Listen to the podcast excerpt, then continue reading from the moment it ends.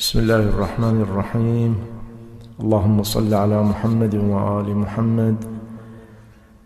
نرحب بكم في هذه المحاضرة بعنوان آه، مرض ورذيلة البخل وهي تأتي استكمالا للرذائل والأمراض التي تم معالجتها وطرحها في المحاضرات السابقة قبل شهر محرم الحرام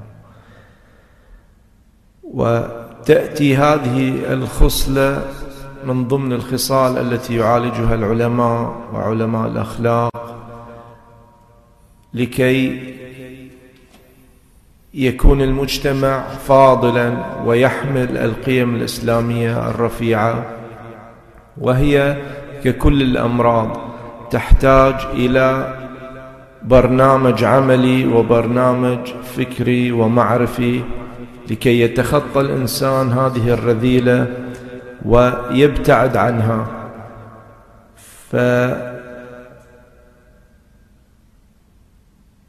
الله سبحانه وتعالى يقول آه، في عدة آيات ويقوم بذم هذه الخصلة. فسماحة الشيخ أين تقع هذه الخصلة في علم الأخلاق؟ وكيف يشخصها العلماء؟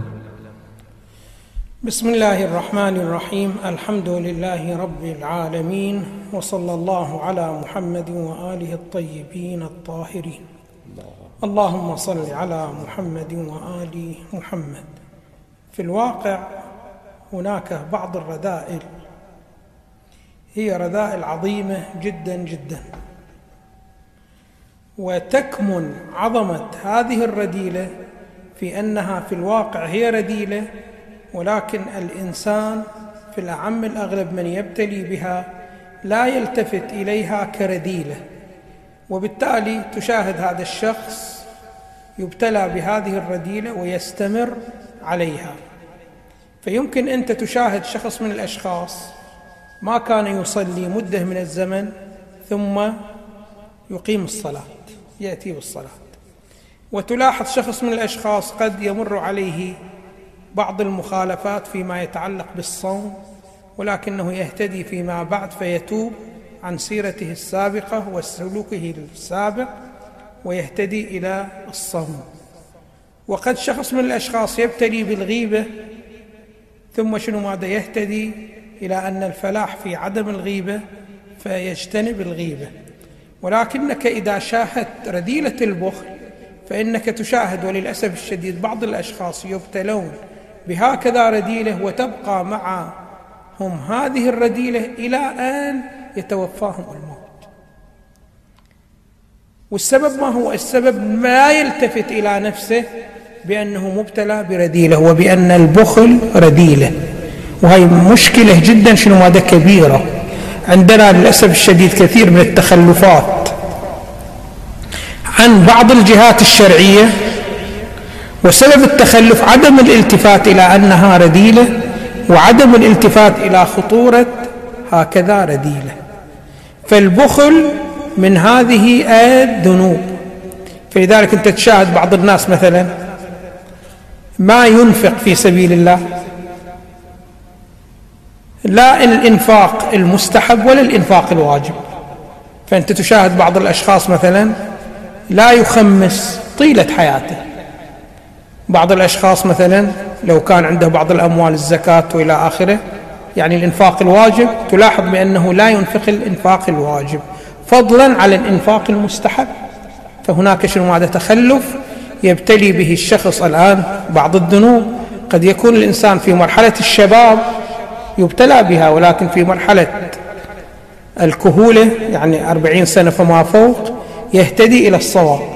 وإذا ما اهتدى يهتدي في وقت الشيخوخة. ولكن شنو ماذا البخل لا البخل تلاحظ الشاب يبتلي به ونفس هذا الشاب يكون مبتلى بالبخل في سن الكهولة وهكذا في سن الشيخوخة. فهنا تكمن خطورة هكذا رديلة. طبعا البخل كما تكلمنا إحنا سابقا للتذكير فقط نقول بأنه مر علينا بأن قوى النفس ثلاث قوى. القوى الأساسية القوة الأولى هي القوة العاقلة والقوة الثانية هي القوة الغضبية والقوة الثالثة هي القوة الشهوية.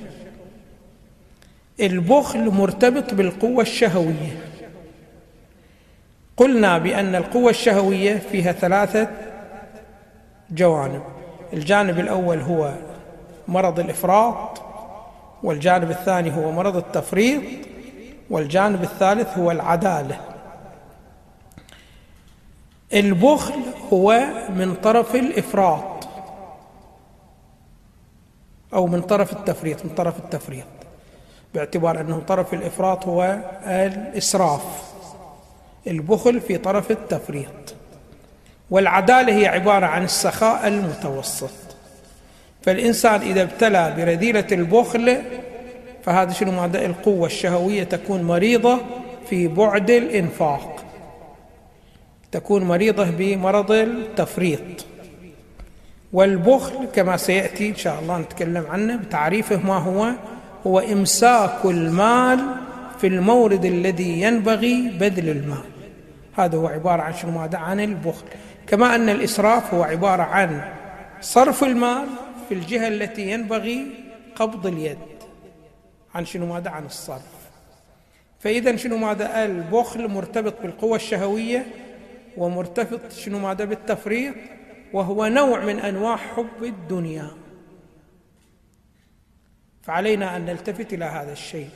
فإذا أردنا شنو ماذا؟ أن نصحح البخل علينا بمراجعة أمراض القوة الشهوية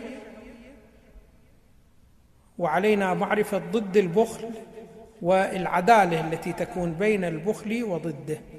فضد البخل هو عبارة عن الإسراف وهو أيضا رذيلة ولكنه في طرف الإفراط والعدالة هي المتمثلة في مسألة السخاء.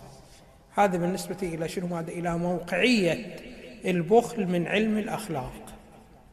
فإذا أردنا نبحث في كتب الأخلاق عن البخل علينا مباشرة الذهاب إلى شنو هذا إلى القوى الشهوية وإلى الأمراض التي تكون في جهة التفريط.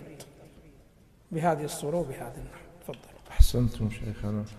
الآية الكريمة بسم الله الرحمن الرحيم الذين يبخلون ويأمرون الناس بالبخل ويكتمون ما آتاهم الله من فضله وأعتدنا للكافرين عذابا مهينا.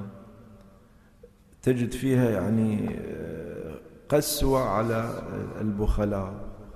يعني بخيل ويمنع ويأمر الناس بالبخل بدل أن يأمر بالمعروف وينهى عن المنكر. انعكست القصة في هذه الآية. ف وش الرسالة اللي تهدفها هذه الآية الكريمة؟ هو طبعا هذه الآية الكريمة وكذلك آية ثانية. جدا الإنسان إذا يتأمل فيها في الواقع يجب عليه أن يخاف جدا من مسألة البخل. بسم الله الرحمن الرحيم. الذين يبخلون ويأمرون الناس بالبخل ويكتمون ما آتاهم الله من فضله واعتدنا للكافرين عذابا مهينا. فكأنما البخيل هو مفردة من مفردات الكافرين. واعتدنا للكافرين عذابا مهينا.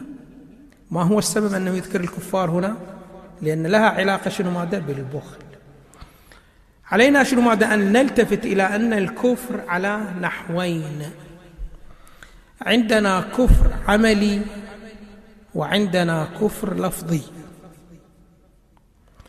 الكفر اللفظي أن يلتفت الإنسان ويصرح بأنه أنا لا أؤمن بالله سبحانه وتعالى ولا أؤمن بصدق النبي ولا أؤمن بالمعاد يوم القيامة وإلى آخره. هذا شنو هذا فك كفر مصرح به كفر شنو هذا لفظي. وعندنا كفر عملي الكفر العملي ما هو؟ أن يقول الإنسان بأنه أنا مؤمن ولكنه أعماله أعمال الكافرين. أن يقول الإنسان بأنه أنا مؤمن ولكنه عمله يدل على أنه يعتقد في أعماقه بأشياء تخالف الدين. فهذا الذي يبخل هذا لو التفت إلى هكذا مطلب عقائدي. المطلب العقائدي يقول دائما بأنه دائما وابدا كل شيء موجود في عالم الإمكان فهو مملوك لله سبحانه وتعالى. كل شيء. سواء كان هذا الشيء عظيم أو حقير متواضع. كل شيء هو مملوك لمن؟ لله سبحانه وتعالى. فأنت عندما تنفق في الواقع هل أنت تخرج شيء من الأشياء التي أنت تملكها أو من الأشياء التي يملكها الله سبحانه وتعالى؟ قطعا من الأشياء التي يملكها الله سبحانه وتعالى. وما دورك أنت إلا ماذا؟ إلا وكيل. الله سبحانه وتعالى وضع هذا المال في يدك وكلفك تكاليف شرعية بأن تنفق هذا المال في هكذا مورد. فالمال لله سبحانه وتعالى. ويجب عليك أن تراعي المالك الحقيقي للمال. وتمتثل شنو ماذا؟ أوامره. وتجتنب شنو ماذا؟ نواهيه بهذه الصورة بهذا النحو. فالله سبحانه وتعالى عندما يقول لك أنف انفق في سبيل الله في الواقع يقول لك شنو ماذا انفق مما وكلتك ووضعته تحت يدك ولا يقول لك أنك أخرج مما تملك لأنه أنت لا تملك شيء. الملك كله لله سبحانه وتعالى. فهذا الذي يبخل هو باني على مطلب عقائدي فاسد وهو أنه يملك في قبال الله سبحانه وتعالى.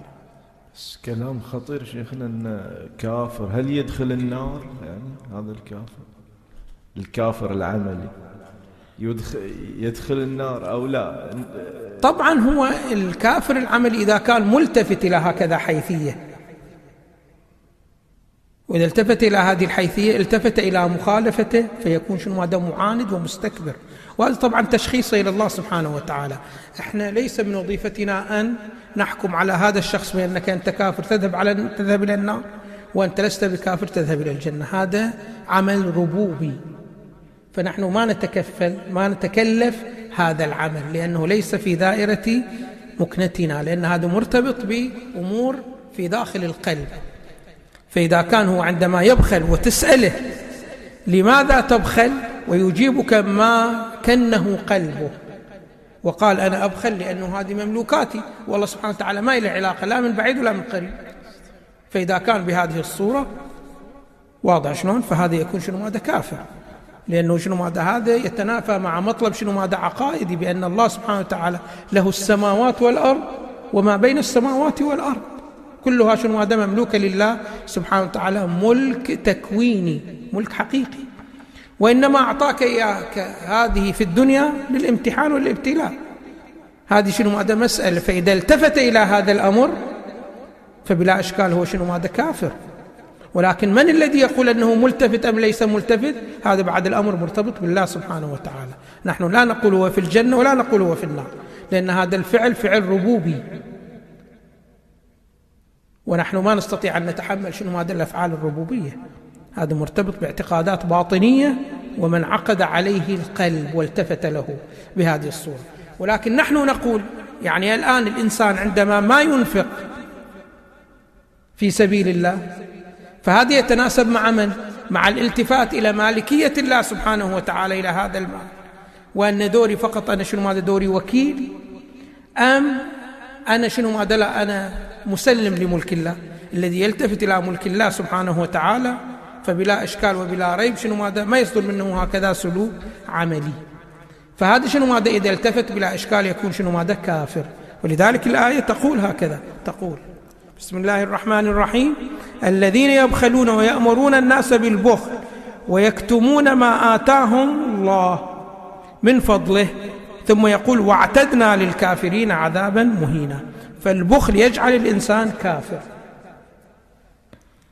لماذا؟ لأنه البخل إما يبتني على عدم كون الله سبحانه وتعالى مالك لهذا المال الذي في يدي أو يبتني على تكذيب النبي بأن هناك معاد وهناك قيام الله شنو ماذا يحاسب أو يبتني على تكذيب النبي بأن الله سبحانه وتعالى سيعوضنا أضعاف ما انفقناه في سبيل الله. وعلى أي حال تكذيب النبي هو كفر. وعدم الإيمان بأن كل ما في السماوات والأرض هو ملك لله سبحانه وتعالى أيضا شنو ماذا كفر بهذه الصورة. فعلى أي حال قد يستوجب البخل كفر عملي بهذه الصورة وبهذا النحو. كلامك شيخنا في تخويف شوي إلى الناس أن يحاسبون على أي شيء آه، يقومون به. هل في إليهم مخرج أو محمل؟ احمل أخاك على سبعين محمل مثلا. يعني سوى له محمل أنه يعني ما عنده مثلا أو بلا إشكال هو البخل ما يسجل عليه بأنه بخيل إذا كان عنده شنو مادة أموال. أما الإنسان الذي مفلس ما عنده شيء هذا ليس له تكليف. التكليف لمن عنده وفي يده مال من الأموال. ألا نكلف بعض التكاليف تكون على نحو الاستحباب وبعض التكاليف على نحو الوجوب. زين لو الإنسان وقف المستحب ما سوى. يعتبر بخيل هذا مو واجب علي. أنا ما راح أتصدق. بس بخمس بزكي. هل يعتبر من البخل أيضا مستحب؟ يعني على أي حال وإذا امتثل بالواجب فله مندوحة. يقولون له مبرر في ترك المستحب. المستحب مو واجب شنو؟ أن يمتثله. ولكن يفوته فضل التخلف. فضل الطاعة راح يفوته بالتخلف عن الطاعة. هل هو شيء نفسي البخل أو؟ طبعا هو أمر نفسي يدعوك لماذا لحبس المال في يدك. وعدم شنو ماذا؟ إعطائه إلى الجهات التي الله سبحانه وتعالى أمرك بإعطائها إما على نحو الاستحباب أو على نحو الوجوب. بهذه الصورة. أيضا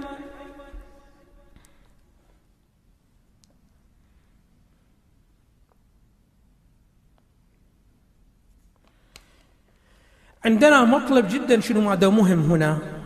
إحنا عندما نقول بأنه هذا الفعل ذنب وهذا الفعل ذنب آخر ثم نقول هذا الذنب أعظم من هذا الذنب أو نقول هذه طاعة وهذا أيضا طاعة ولكن هذه الطاعة أعظم من هذه الطاعة.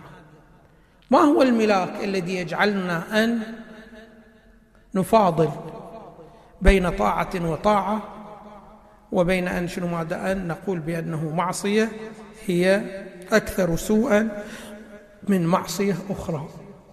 يقولون هنا كون المعصية أعظم من معصية أخرى أو كون الطاعة أعظم من طاعة أخرى مو بالنظر إلى العمل الفيزيائي. لا. يعني إحنا قد يكون شنو هذا عمل من الأعمال فيه حركة أكثر شنو؟ ماذا من عمل آخر. ولكن الله سبحانه وتعالى يحسب هذا العمل الذي هو قليل الحركة أفضل من العمل الذي يكون شنو؟ ماذا كثير الحركة. وقد يكون هناك معصية كثيرة الحركة ومعصية قليلة الحركة. ولكن يقول هذه المعصية التي هي قليلة الحركة أعظم سوءا من المعصية التي تكون شنو؟ ماذا كثيرة الحركة. فما هو الملاك؟ يقولون الملاك هنا في الحيثية العقائدية التي تقارن هكذا فعل. فالآن قد يكون شخص من الأشخاص بخل بشنو ماذا؟ بمثلا تكليف شرعي على نحو الوجوب مثلا تعلق بأمواله خمس أو زكاة بمقدار بسيط من المال. شنو ماذا؟ ما دفعه ثم شنو ماذا أيضا؟ الله سبحانه وتعالى ابتلاه بوظيفة شرعية ثانية. فيها أيضا شنو ماذا؟ دفع أموال. ولكن المال الذي وجب عليه هنا أضعاف ذلك المال. وتخلف أيضا عنه. يقولون هنا عندما أقول هل ألتفت إلى مقدار المال؟ أو الحركة التي يتطلبها هكذا دفع؟ وأقول أن هذا التخلف عن هكذا أعظم من التخلف عن ذلك. أم لا؟ ليس بهي الصورة. يقولون لا. التفت إلى الجانب العقائدي الذي اقترن به الفعل. فالآن إذا أنت تأتي بفعل من الأفعال اقترن بهذا الشيء. بأنه قال لك بأنه أنا ما أنفق في سبيل الله. أقول لماذا لا تنفق في سبيل الله؟ قال لي الله سبحانه وتعالى يملك وله ممتلكاته وهو حر فيها. وأنا أملك ولي ممتلكاتي وأنا حر فيها وأنا ما أريد أنفق فيها هذا الشيء بهي الصورة أموالي وأنا حر فيها. الحرية الفردية مثلا في بعض الدول يقول لك أنا أملك هذا الشيء أنت ما تقدر السيطرة. هو هكذا أيضا. يقول لك بأنه أنا أملك والله يملك وأنت تملك. كل واحد هو حر شنو ماذا في أمواله؟ وإلى آخره بهي الصورة. خب هذا الكلام جدا كلام خطير. لأنه أنت لا تملك إلا ما ملكك الله إياه. وملكك في الحدود التي شنو ماذا سمح لك الملك أساسا هو كله لله سبحانه وتعالى. الآن شنو ماذا أعطاك شنو ماذا مقدار من المال؟ وقال لك هذا المال مقدار منه تصرفه على نفسك تأكل وتشرب منه مقدار آخر تصرفه على شنو ماذا؟ على عيالك وزوجتك ومن يرتبط بك. ومقدار آخر تصرفه شنو ماذا؟ على الفقراء. مقدار آخر تصرفه على شنو؟ ماذا على المشاريع الإسلامية وإلى آخره بهي الصورة. بعنوان إما أن يكون مستحب أو بعنوان واجب. فالله سبحانه وتعالى عندما ملكك هذا المال ملكك إياه في ضمن حدود معينة. فأنت عندما تأتي وما تلتزم بهذا الشيء.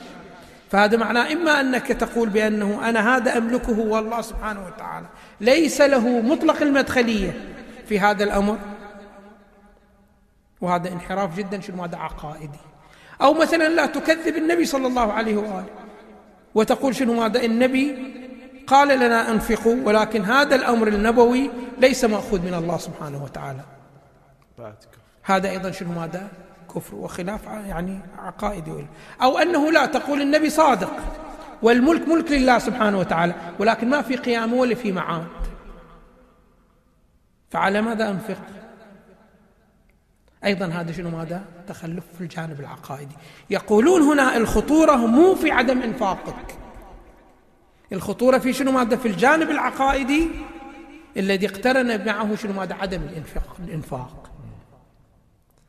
فدائما شوف دائما دائما إذا أردنا أن نمايز بين طاعة وطاعة أخرى علينا أن نلتفت إلى ماذا؟ إلى الجانب العقائدي الذي مرتبط شنو ماذا بها؟ شوفوا لاحظوا الآن. أمير المؤمنين سلام الله عليه. كما في التاريخ ضرب عمرو بن ود بالسيف. هذه الضربة كما نقل عن النبي صلى الله عليه وآله ماذا قال في حقها؟ قال ضربة علي تعدل عمل الثقلين. توازن عمل الثقلين. توازن عمل الثقلين من أي حيث؟ من حيث الفيزيائي ومن حيث الحركة؟ لا. فقد يكون هناك شنو ماذا ضربة أقوى من ضربة علي بن أبي طالب. ولكن ما قال النبي بأنها توازن عمل الثقلين. لماذا؟ لأن ضربة علي بن أبي طالب اقتننت ببعد عقائدي. هذا البعد العقائدي هو الذي شنو ماذا؟ جعل هذه الضربة ذات قيمة. فكثير شنو ماذا من التكاليف الشرعية؟ دائما تكون كل التكاليف الشرعية هي بهذا النحو. إذا صدرت عن بعد عقائدي فإن هذا البعد العقائدي يجعل هذا العمل حي. وإذا كانت شنو ماذا غير مشتمل على هكذا بعد عقائدي يكون هذا المعنى وإن زاد هذا الفعل وإن زادت حركته حركته إلا أنه يكون شنو ماذا ميت. فعلينا أن نلتفت شنو ماذا بالبعد العقائدي. فكثيرا من الأحيان التخلف العقائدي هو أسوأ بكثير من عملية البخل. فعندنا إحنا شنو ماذا عندنا مخالفات مادية ومخالفات معنوية. المخالفات المعنوية هي عبارة عن شنو ماذا عن المخالفات في البعد العقائدي. المخالفات المادية هي شنو ماذا المرتبطة بالأفعال. واضح شلون؟ كثيرا من الأحيان أساسا ما يكون هناك قيمة إلى الفعل بما هو فعل إلا بما اقترن معه شنو ماذا من موافقة عقائدية تعطيه شنو ماذا تعطيه قيمة. فهذا البخيل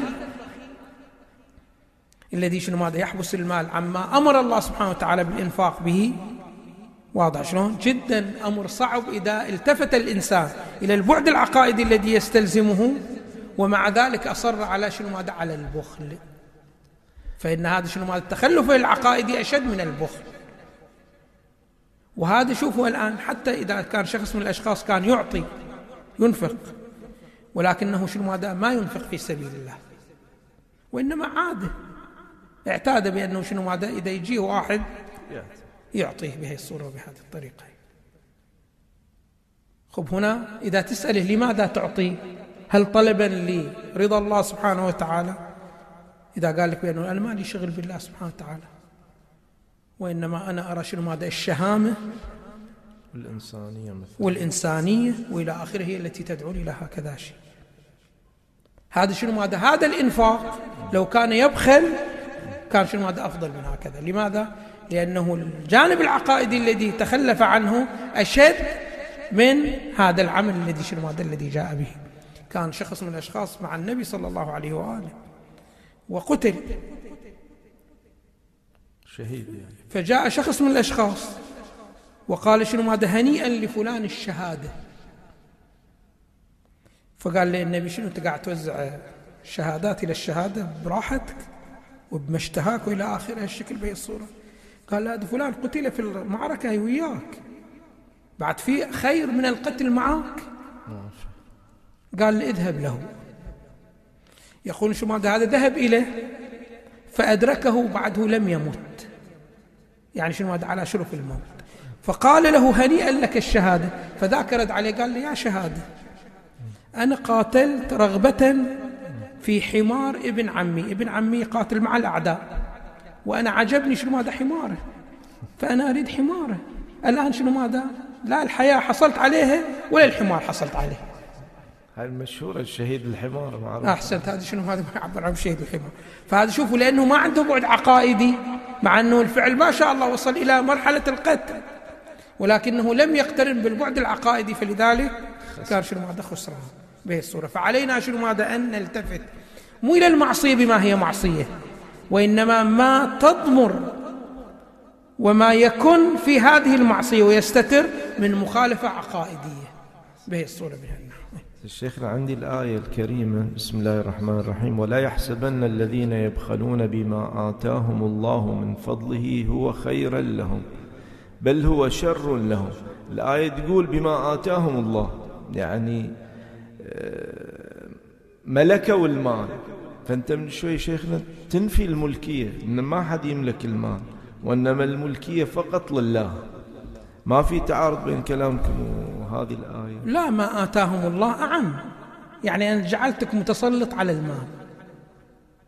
أما أن هذا المال ملكك أنت لا المطلب, المطلب العقائدي يقول بأنه لا ملك لك. من الأصل لا ملك لك.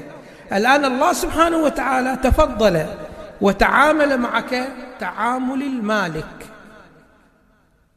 واضح شنو؟ وقال لك مو بس هكذا طلب من عندك في بعض الآيات ومن يقرض الله قرضا حسنا.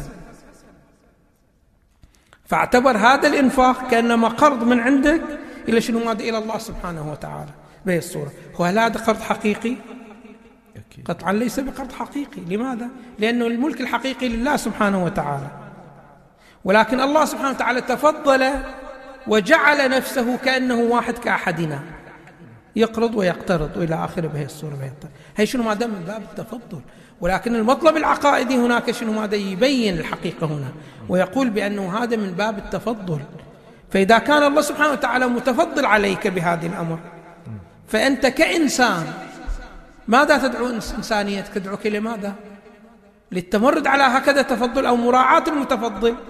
إلى مراعاة المفضل وأن تتصرف كما يريد. يريد هو بهذه الصورة وبهذا النحو في الآية الكريمة بسم الله الرحمن الرحيم ومن يبخل فإنما يبخل عن نفسه. والله الغني وأنتم الفقراء وإن تتولوا يستبدل قوما غيركم ثم لا يكونوا أمثالكم. والآية الكريمة ومن يوق شح نفسه فأولئك هم المفلحون.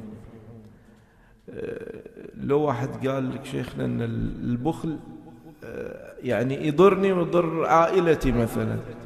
فليش هل تكبير الموضوع وإن لا تبخل وأنا أضرر نفسي فقط؟ وش يعني نقدر نقول عنه؟ هو في الواقع كل التكاليف الشرعية إذا الإنسان تخلف عنها فإنه ما يضر الله سبحانه وتعالى بالتخلف عنها وإنما يضر نفسه. فيقولون المستفيد الأول والأخير من الطاعة هو الإنسان والخاسر الأول والأخير من المعصية هو الإنسان. الله سبحانه وتعالى لا الطاعة تدخل شيء في تدخل شيء في جيبه ولا شنو معنى المعصية تخرج شيء من جيبه. الله سبحانه وتعالى ما يتضرر. ومن هنا بحث العلماء عن مسألة مهمة جدا هنا أن نقف عندها قليلا. مسألة الأوامر الإرشادية والأوامر المولوية. الأوامر الإرشادية هي عبارة عن شو ماذا عن الأوامر التي هي تشتمل على مصلحة محضة للإنسان. هذه يقولون شنو؟ هذا أمر إرشادي الأمر المولوي لا.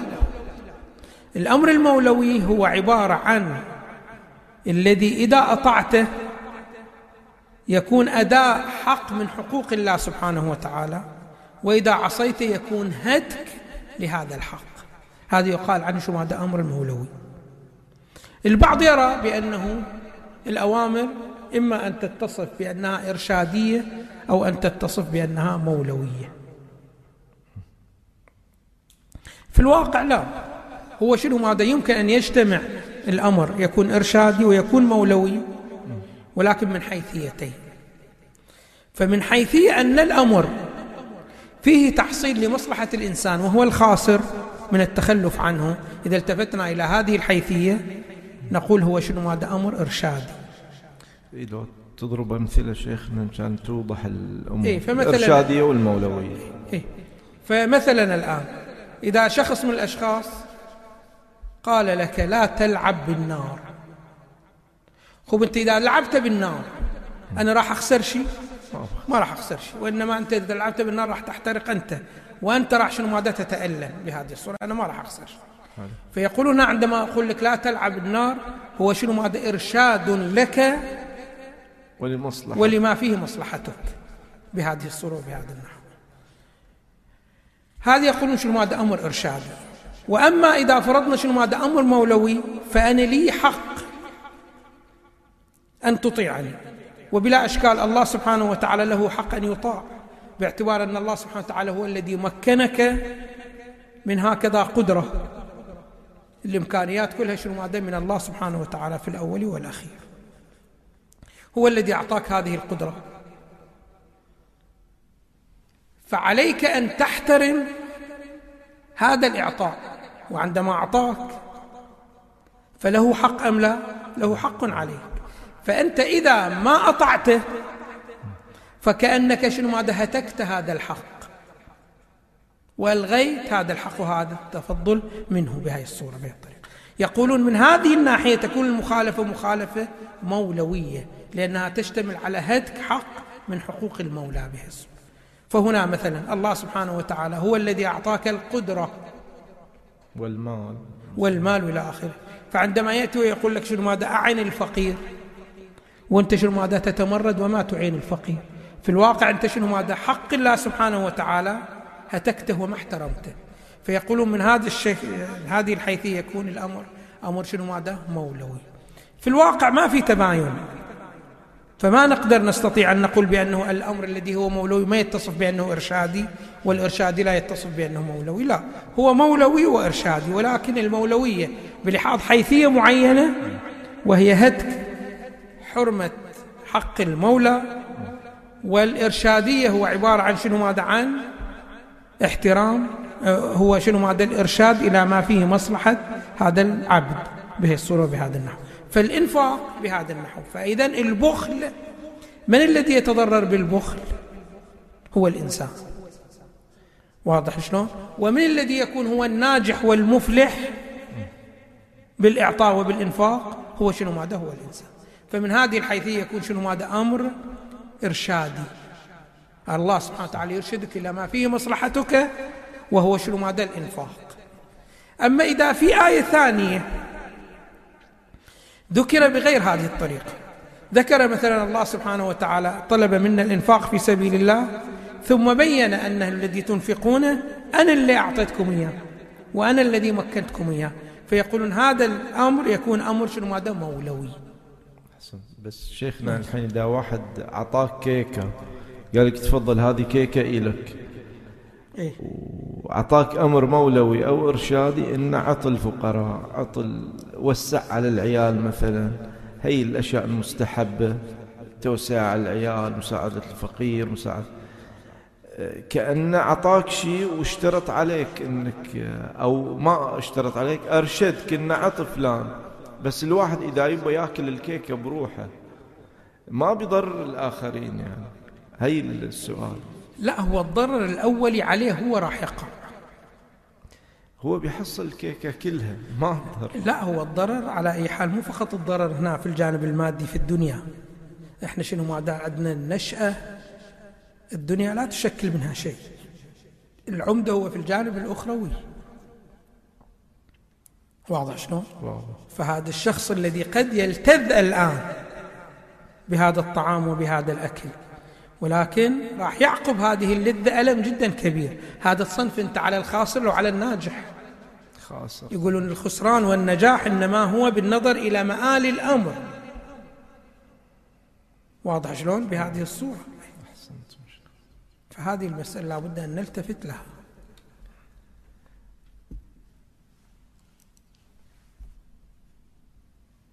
حسب الظاهر انتهى الوقت. انتهى الوقت وعندنا. أسئلة إلى تفضل. الجمهور في عدة أسئلة. آه، السؤال الأول ما الفرق بين الشح والبخل؟ يعني قرينا بعض الآيات ومن يوق شح نفسه وبعضهم ومن يبخل فإنما يبخل عن عن نفسه.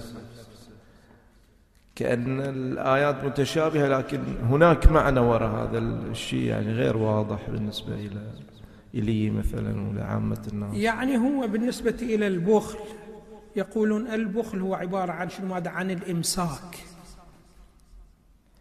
عن البذل فيما أوجبه الله سبحانه وتعالى أو بما أمر به عم من الاستحباب ومن الوجوب. بهكذا. فهذا شنو؟ ماذا البخل. يقولون الشح هو عبارة عن شنو؟ ماذا؟ عن المرتبة المتقدمة من البخل. أكثر يعني. أكثر. بعضهم قال لا. البخل هو عبارة عن شنو؟ ماذا؟ عن إمساكي أنا المال.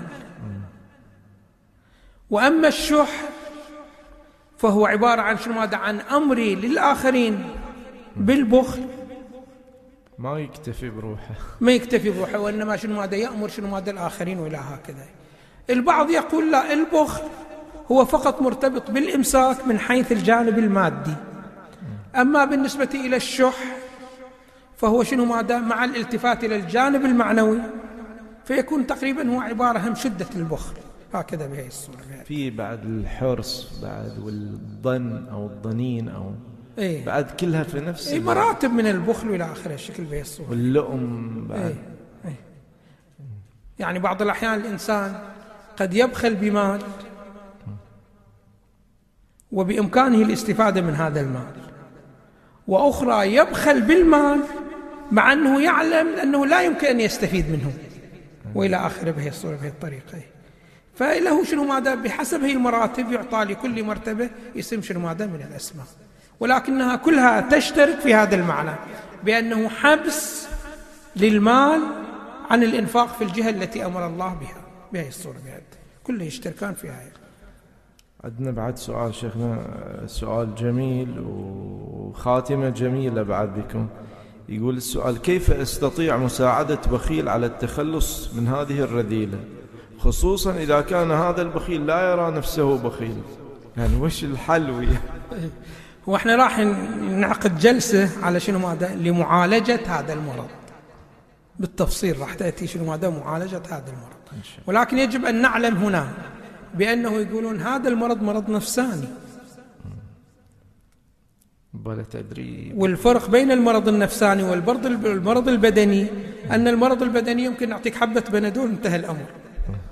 لقاح لقاح يعطون بلي. أما بالنسبة إلى المرض النفساني يحتاج إلى إرادة نفسية وقناعة نفسية.